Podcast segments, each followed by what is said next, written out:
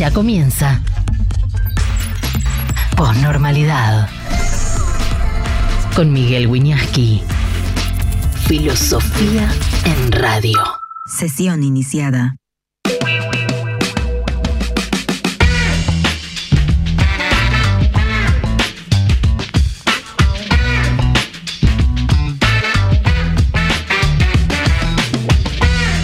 ¿Cómo están? Muy buenos días, buenos mediodías. Muy bienvenidos a la posnormalidad. Veo ya en, el chat que hay gente que saluda desde Canadá. Amo Canadá, viejo. Amo Canadá. Orlando Rodríguez. Germán Ibáñez desde Estados Unidos. Increíble el streaming, ¿no? Eh,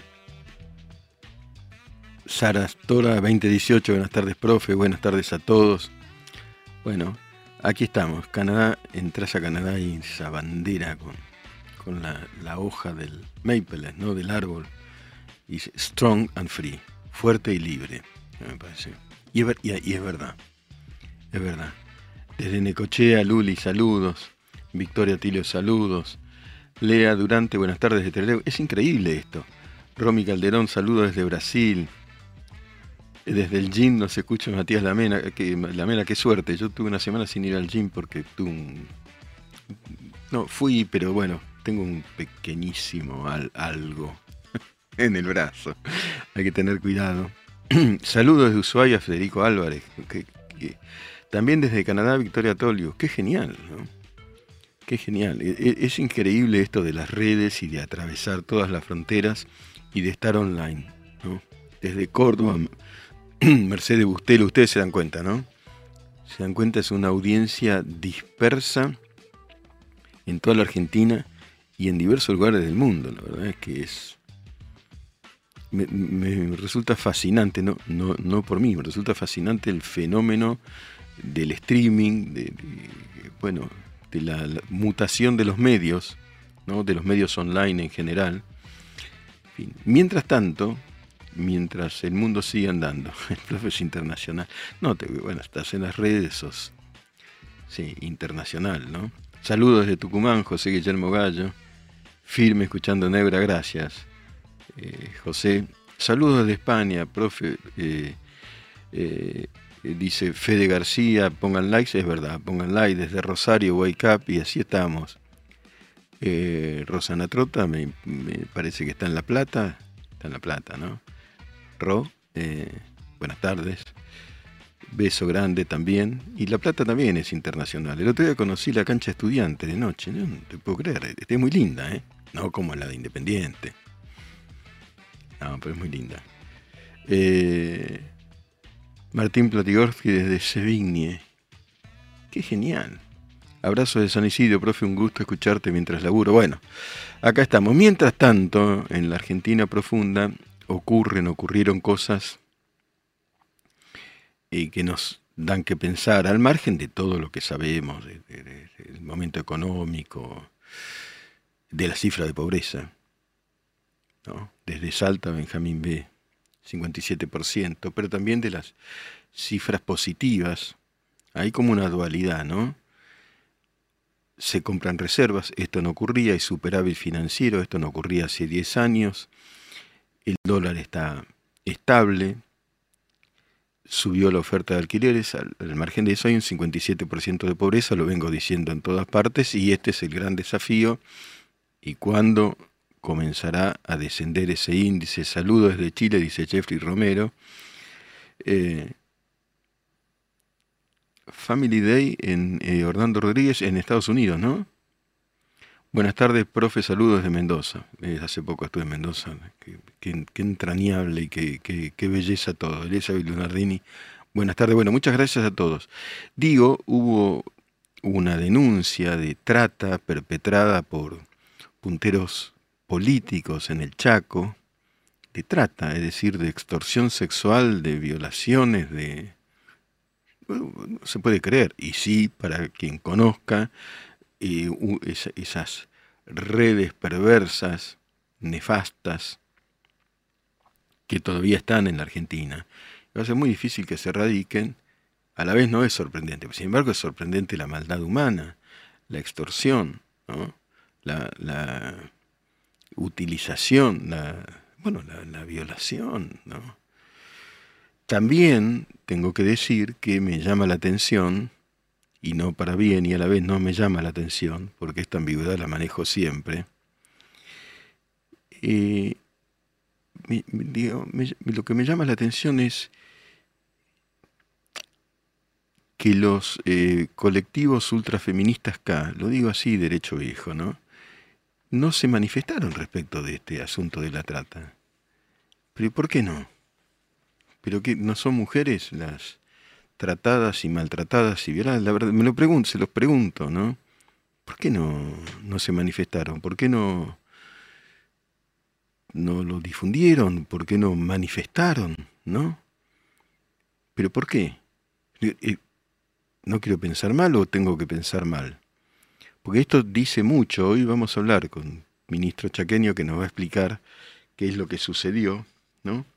Esto fue, eh, sale a la luz y tiene que seguir saliendo a la luz en una conferencia que dio la ministra Patricia Bullrich, Cunio Libarón, al ministro de Justicia. Dicho sea de paso, encontraron espacios de negocios ilegales en, en sede del Ministerio de Justicia, no, nota de Nico Winiaski, debo decir, en Clarín del Domingo, recién corté con Nico.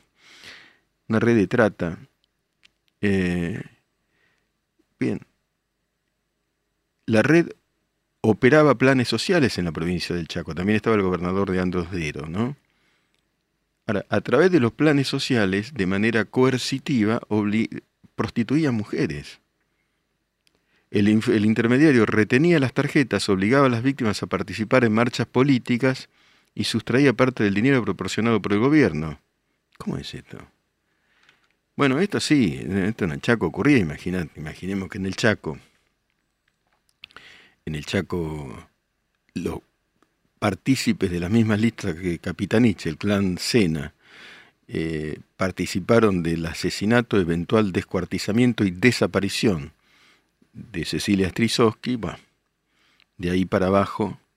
Pero digo, tiene que haber una misma vara, ¿no?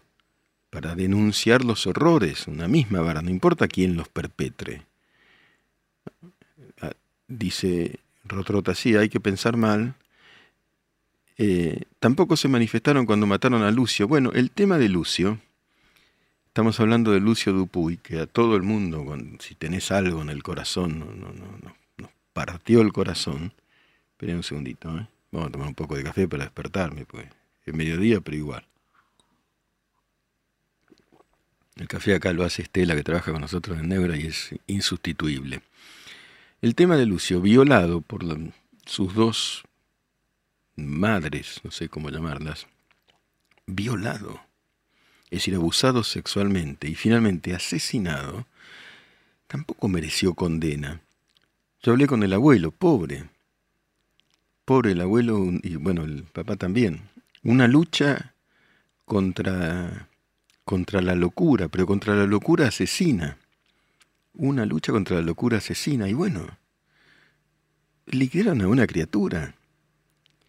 Bueno, y como dice Ser Stoer 2018, los violadores que liberaron, que liberaron de las cárceles por la pandemia, claro, ¿cuántos de esos siguen libres?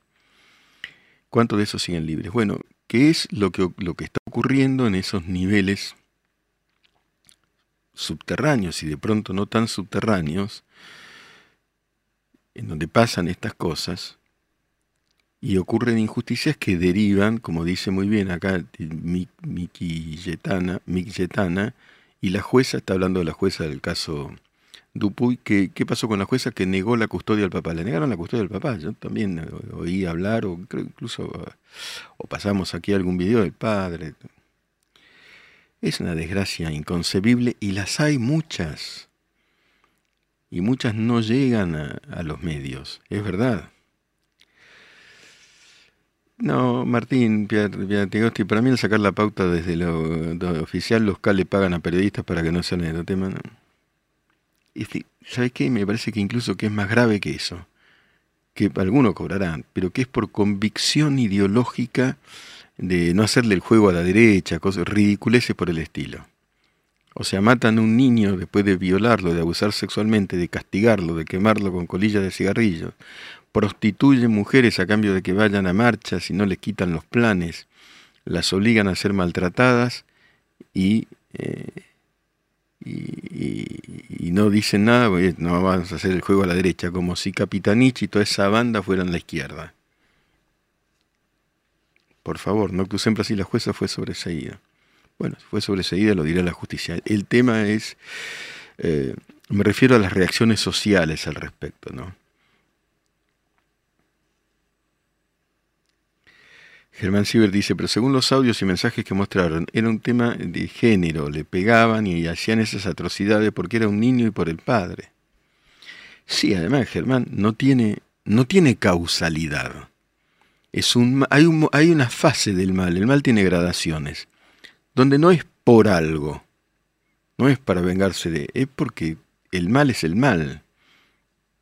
Yo no creo en la existencia física del demonio, pero hay algo demoníaco, que, es el, el mal por hacer el mal.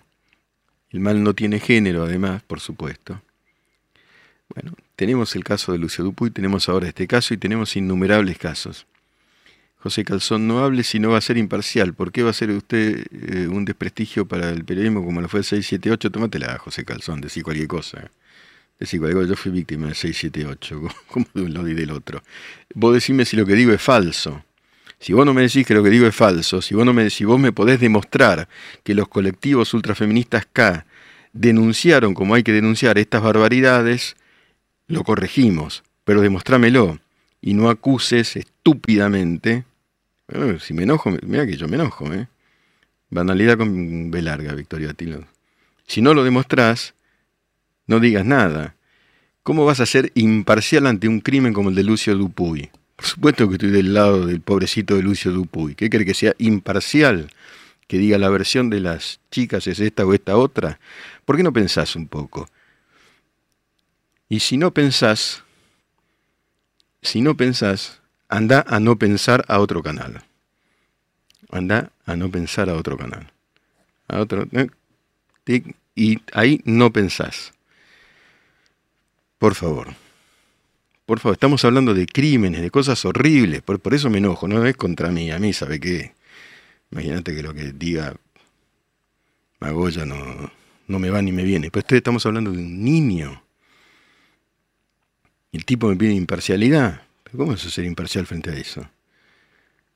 O frente a eh, punteros que eh, pues, producen una eh, industria de la violación en el Chaco. Pero por favor, no, si estoy tranquilo, si, no lo digo por mí, lo digo porque si en la medida, en la medida en que no, en que no haya justamente en el mejor de los sentidos parcialidad, por ejemplo, condenar crímenes horribles, eh, si no la imparcialidad es una estupidez, hay que pensar un poco. El mal no tiene causa, dice Dante Saco, ni formal ni eficiente, es verdad. Conoce a Aristóteles, de Dante Saco. Ni final, y a Santo Tomás. Tiene solo causa material. Un abrazo. Gracias por tu aporte. Claro, Eduardo Ray, ser imparcial en estos casos es ser cómplice. Después hay otros casos, si no hablamos de crímenes, bueno, hay miradas políticas, todas son válidas, pero este, no todas las posiciones tienen el mismo valor, y algunas que no valen nada. Eh, sí, hay que hablar de Chaco. Eh, yo igual defiendo a los medios tradicionales porque hay que hacer investigaciones, pero nosotros este, lo estamos siguiendo y lo vamos a seguir el tema. Eh, profe agrega y nos enriquece eh, Rodri La Paz. Hay un documental argentino en YouTube que se llama Borrando a Papá. Yo lo estoy padeciendo. Ah, me parece que apuntas a un tema que, hay que tener en cuenta. Ojalá se hable más, dice Martín Piatorsky. Mirá, ese Chaco yo creo que son muchos otros sitios. Pero bueno, estamos con el tema del Chaco, que nos interesa, que lo ideal sería viajar. Yo en mi caso personal tengo muchísimas obligaciones acá José Calzón insiste, usted es totalmente parcial. Y en el caso de Lucio Dupuy, obvio que soy totalmente parcial. Obvio, en ese caso no, tengo ninguna duda. Pobrecito, estoy del lado de la víctima, no del lado de los victimarios, claramente, claramente. Pero yo te sugiero, José, que para no pensar, no pienses en otro sitio. Y cortemos acá. Para no pensar, no pensar en otro sitio, porque tratamos de dialogar. Eh, no. Ojo, es importante esto. ¿eh? Provincias feudales de ambos partidos, sí, el feudalismo, coincido con lo que le dice Leslie MC, o Mac Leslie, eh, el feudalismo atraviesa los gobiernos, es, más profundo, es una circunstancia más profunda, ¿no? En general te hablo, te insiste, José Calzón, te insiste, en general, claro en general uno tiene posiciones tomadas respecto de los hechos, no respecto de las opiniones. Respecto de los hechos que, hay posiciones tomadas. Respecto de los crímenes, ¿qué, qué, que te diga? ¿Qué querés que te diga? Eh, no solo de Lucio, ¿no es cierto? De estas chicas, por ejemplo. También, del lado de las víctimas, no del lado del victimario. Profe, saludos de San Luis. Cuente su experiencia con los Rodríguez A. Gracias, Gabriel Sachi. Es muy larga mi experiencia con los Rodríguez A. Nefasto me parecieron los Rodríguez A. Hice dos libros, El último feudo y cuando Adolfo Rodríguez A fue presidente, y son perseguidores. Son perseguidores. Ahora vieron lo que hizo eh, eh, Alberto Rodríguez además de vaciar la provincia, nombró al hijo y a uno de sus de sus este, obsecuentes loncos, es decir, caciques, de una tierra que supuestamente pertenecía a los ranqueles. Resulta que el lonco de Alberto Rodríguez Así se llama el hijo, se quedó con 66.000 hectáreas. 66.000 hectáreas, más grande que la ciudad de Buenos Aires, para, para explotación agropecuaria. ¿Qué cree que sea imparcial ahí? Eh, es un hecho. Le dio 66.000 ¿De dónde? ¿Desde dónde tiene 66.000 hectáreas el hijo de, el hijo de eh, Alberto Rodríguez que creo que tiene su nombre homónimo. Estamos hablando con el ministro del Chaco, que fue partícipe de la denuncia. ¿Cómo le va, señor ministro? Si, si está conectado con nosotros, le agradezco muchísimo la comunicación. Hugo Matkovich ministro de Seguridad del Chaco. Eh, eh, Hugo, cuéntenos qué, qué, fue lo que denunciaron, qué es lo que pasó y qué es lo que está pasando ahora en el Chaco con esta gente. ¿Qué tal? Un gusto, Miguel, un gusto a la audiencia. Realmente triste, ¿no? Lo que, lo que pasó en la provincia durante los últimos 16 años, de los cuales durante 12 años nos gobernó Coqui Capitanich. Nosotros la veníamos denunciando un montón de irregularidades que veíamos en el manejo de los planes sociales, irregularidades que fueron este, transformándose en prácticas nefastas para la gente que necesitaba estos planes, ayudas económicas, becas, asistencia, viviendas y demás, y comienza a salir a la luz con la intervención de medios nacionales del año 2010 y a la fecha se vienen sucediendo o se vinieron sucediendo hechos realmente dolorosos y tristes como lo que fue el caso Kilo Vallejo, que termina un dirigente social muy ligado al gobierno suicidado en una comisaría, su mujer condenada a 12 años de prisión Continúa con lo que conocemos como el caso Sena, la muerte de Cecilia Trasowski. Aparecen últimamente, bueno, con el clan Sena presos, acusados de femicidio.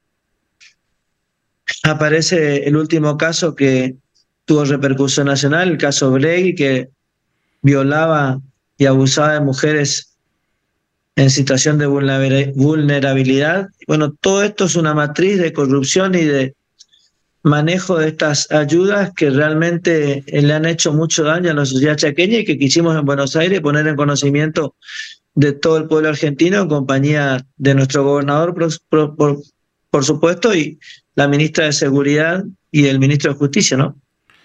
Y ¿cómo, cómo, cómo operaban? Cuéntele a la gente eh, para, bueno, para recordar este horror. ¿Qué es lo que hacían eh, últimamente con esta? Realmente un horror. Así es, Miguel, un horror. lo, lo simple que creo que en muchas provincias y en municipios importantes que ustedes ya algún conocimiento tienen como municipios del, del conurbano bonaerense.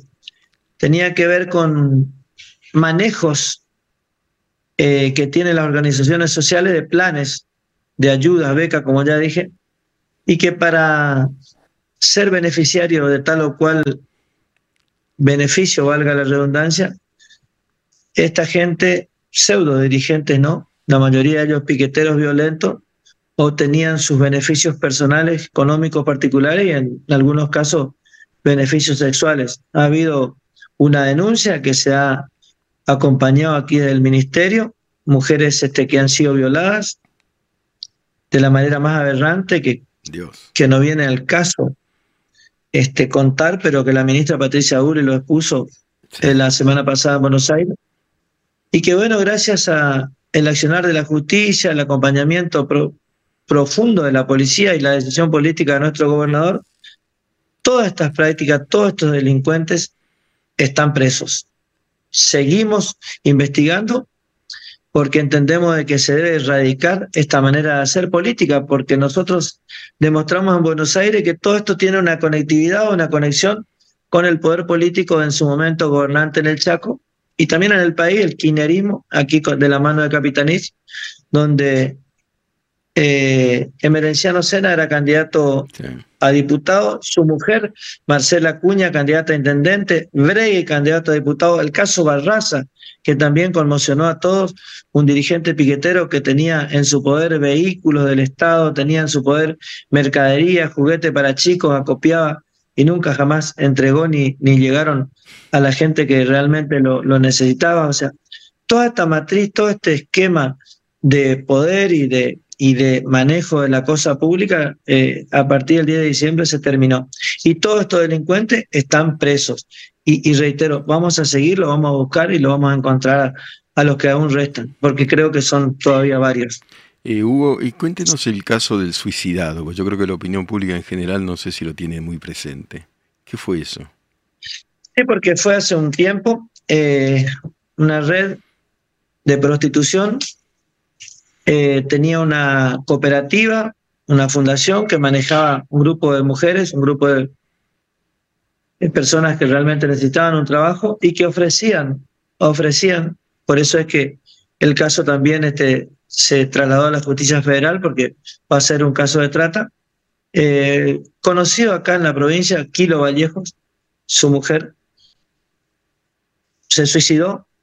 En nosotros no teníamos injerencia, solamente como oposición denunciábamos que esto era una, había una complicidad y, un, y un, este, una manera también de encubrimiento por parte del gobierno, que bueno, gracias a, a la tarea de los medios y también a la oposición que en su momento actuamos, eh, hubo condenas, hubo condenas, pero lo que quiero contar con esto es que ya empezó hace varios años.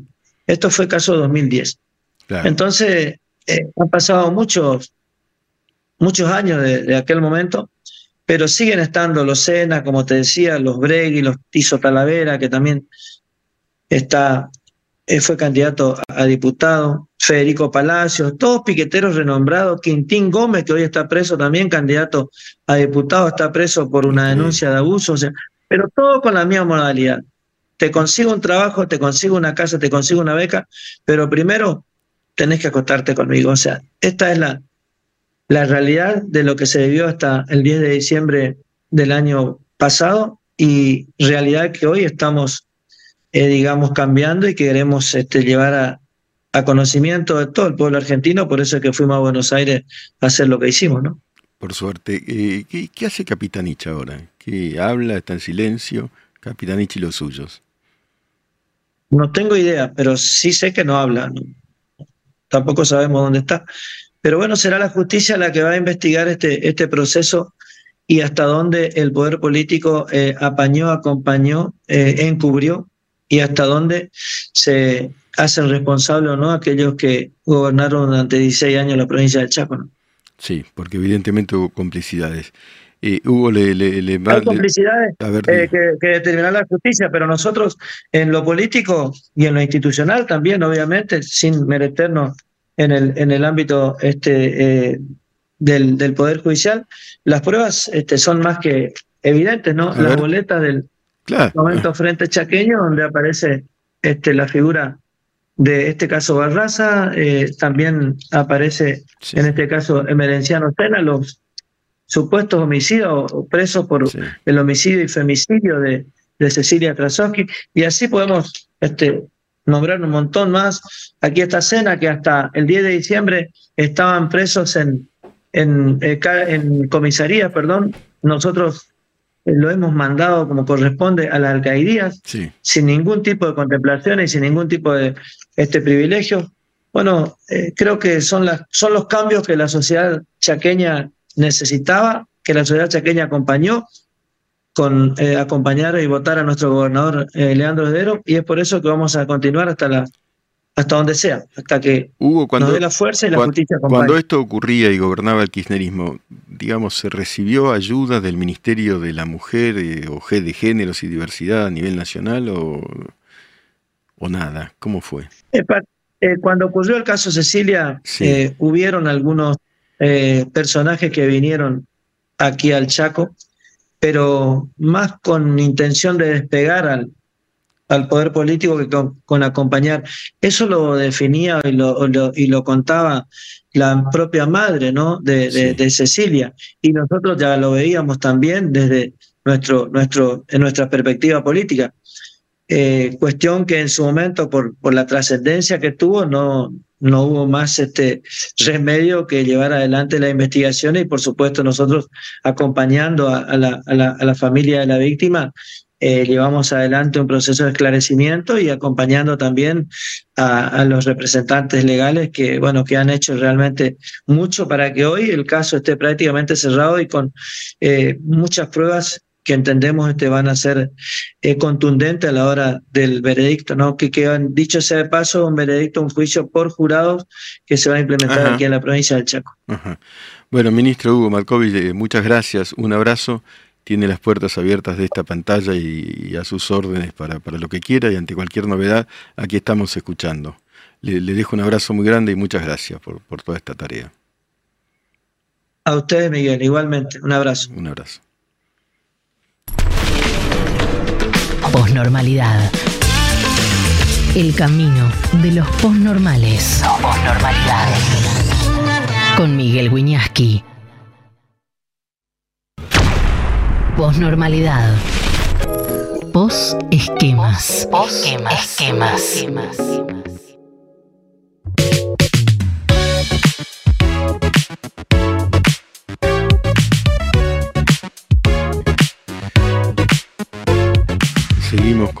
Con, la posnormalidad. Miren, eh, hay el, este que yo digo que para no pensar, andate a no pensar a otro lado, eh, en rigor, casi sin advertirlo, trae un tema interesante, ¿no? Que es el tema de cómo, eh, cómo, cómo hacer, eh, cómo afrontar diversos temas.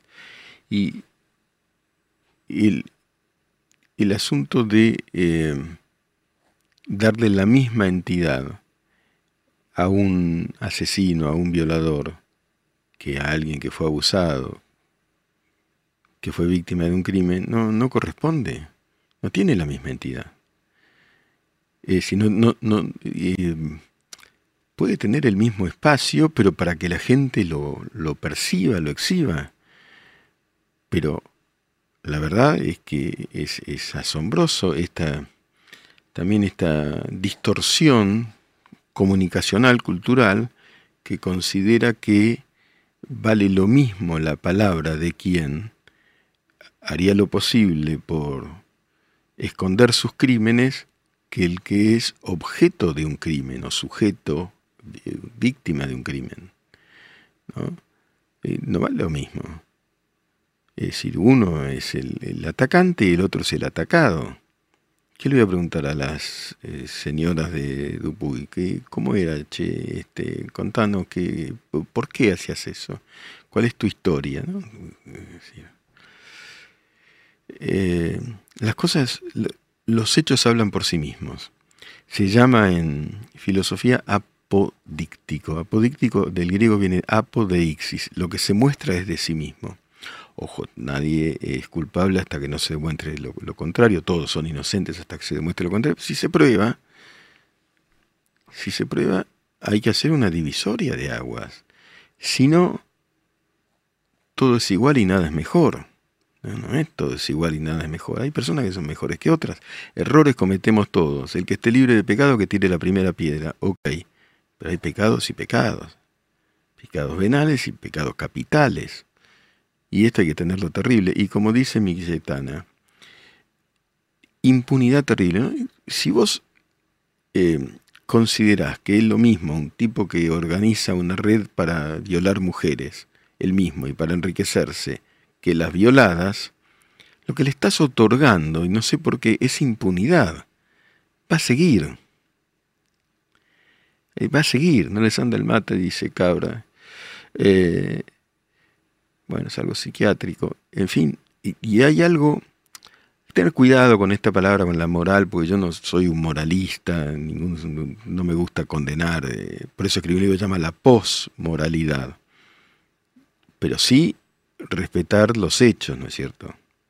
Sí, respetar los hechos y tratar de exhibirlos y después sobre los hechos las opiniones, pero es verdad que las opiniones no son... Eh, neutras. La, opinión cuando arraiga en los hechos no puede ser neutra. No es lo mismo, digamos, la esposa de Alexei Navalny. ¿Saben quién es Alexei Navalny? lo mató Putin. Es así, lo mató Putin, lo sabe el mundo. Alexei Navalny es un opositor a Putin, era la última esperanza, Putin envenena a sus opositores, lo envenenó a Navalny. El tipo milagrosamente, Alexei Navalny, que con un coraje a toda prueba, se, se salvó increíblemente, se va de Rusia porque lo habían envenenado en un avión, se salva, le habían tirado ácido en los ojos. Su crimen oponerse a Putin para poder confrontar en elecciones. Le tiran y con un coraje inenarrable, es un héroe vuelve a Moscú a seguir la lucha. En el aeropuerto de Moscú lo encarcelaron. La pasó pésimamente en condiciones subhumanas. Lo termina enviando Putin a... Eh, el día hablamos con Fabián Calle, acá el analista internacional, es el, archipiélago Gulag de Alexander Solzhenitsyn. Y en el Ártico lo matan. El tipo se lo ve en un video el día anterior en, en buen estado de salud, a pesar de todos los tormentos que había padecido. Al día siguiente se cayó muerto, se cayó muerto en el, suicidado, digamos, en la cárcel. ¿Qué cree que la mujer de Alexei Navalny sea neutral? Si lo mataron. Es una pésima noticia para el mundo. Después hay problemas mucho más complejos. Eh, pero, pero ahí hay en, la Rusia de Putin, que yo, yo conozco, yo conozco la Rusia y bajo Putin, por, fui a hacer un viaje periodístico inolvidable, porque es mucho más grande que Putin. Rusia es un país con una trayectoria cultural impresionante, pero no la vi, Matías, la mira la, entrevista a Putin porque no, porque miente justamente. Eh, miente y, y, es un neozarismo, también lo decía Fabián Calle el otro día.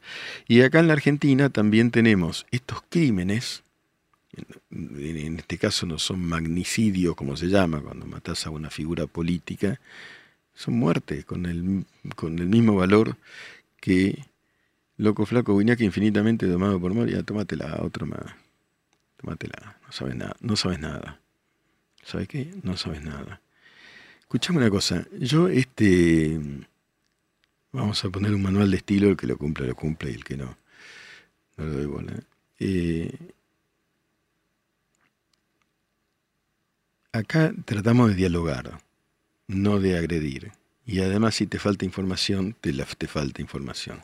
Tuve una discusión con Moria en un programa de Mirta Legrand. ¿Y? ¿Y qué hay? ¿Y? ¿Qué me quiere decir con eso? ¿Qué me querés decir? Decía algo, agregá algo. Y después yo seguía hablando con Moria. ¿Qué sabes? ¿Vos te crees que sabes algo? Diría, eh, sí, pon el nombre, loco flaco, pon el nombre, habla de Fred, habla de Tefren, viste. Y si no, tómatela. No sabes nada. Profe, ¿qué me recomienda, dice Santiago Pérez, para calmar los nervios después de una charla de trabajo? no sé. No sé. Eh, eh, dar, darle a las cosas su real dimensión. Darle a las cosas su real dimensión. ¿no? Saber de quién viene. No, mira, la palabra doma, yo no, no es agresivo, creo, pero por ahí lo puedes considerar agresivo. No me gusta. No me gusta. No me gusta. Nadie doma a nadie. No, no. Podés discutir, podés debatir. No me gusta. Eh, y entonces eh, reaccionó porque tampoco, yo mi estilo más bien, ya, me conoce muchos, es más bien moderado, hasta que dejas de ser moderado porque se utilizan eslogans y lugares comunes eh, de propaganda política, ¿no? ahora está el verbo domar. Yo te voy a decir una cosa. A mí no me doma nadie, el espíritu. Bueno, gracias, acepto las disculpas. El espíritu no me doma nadie. Dejemos la palabra vacía. Dejémosla. La entiendo como vector de propaganda política. Eh, entonces, volvamos a un diálogo en donde en donde el, diálogo trata de ser constructivo. Saludos desde Bristol, profe Octavio Benici. Bueno, usted es una compañía invaluable, muchísimas gracias. ¿Bristol dónde? ¿En Gran Bretaña?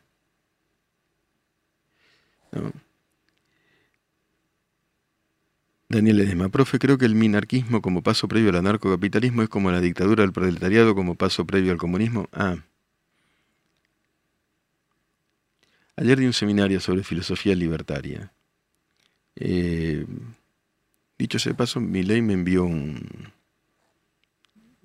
un video y se lo agradezco. Esto no significa que esté ni a favor ni en contra, pero le agradezco, agradezco sí el video que envió especialmente para el seminario. Eh,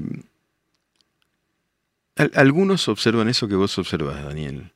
Eh, yo creo que es diferente porque el comunismo es un colectivismo y el libertarianismo es un individualismo. Saludos desde La Coruña. Ver, me están pasando un mensaje los muchachos.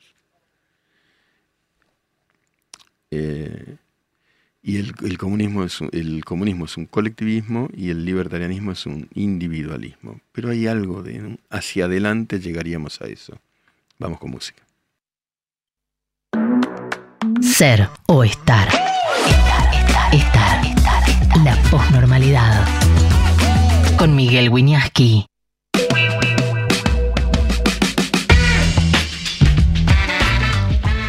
En la posnormalidad la poesía se lee de pie, en este caso de Miguel Hernández, nada menos. Me sobra el corazón.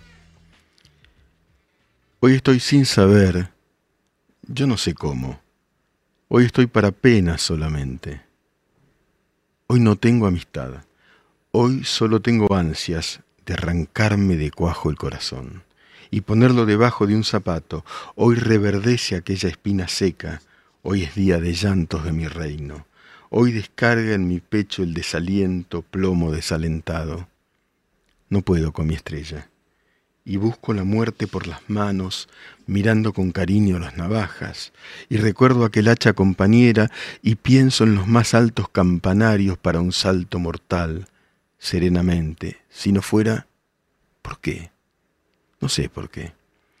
Mi corazón escribiría una postrera carta, una carta que llevo allí metida, haría un tintero de mi corazón, una fuente de sílabas, de adioses y regalos, y ahí te quedas, al mundo le diría, yo nací en mala luna, tengo la pena de una sola pena, que vale más que toda la alegría. un amor me ha dejado con los brazos caídos y no puedo tenderlos hacia más. ¿No ves mi boca que desengañada, que inconformes mis ojos? Cuanto más me contemplo, más me aflijo. Cortar este dolor, ¿con qué tijeras? Ayer, mañana, hoy, padeciendo por todo, mi corazón, pecera melancólica, penal de ruiseñores moribundos, me sobra corazón. Hoy descorazonarme, yo el más corazonado de los hombres, y por el más, también el más amargo. No sé por qué, no sé por qué ni cómo, me perdono la vida cada día.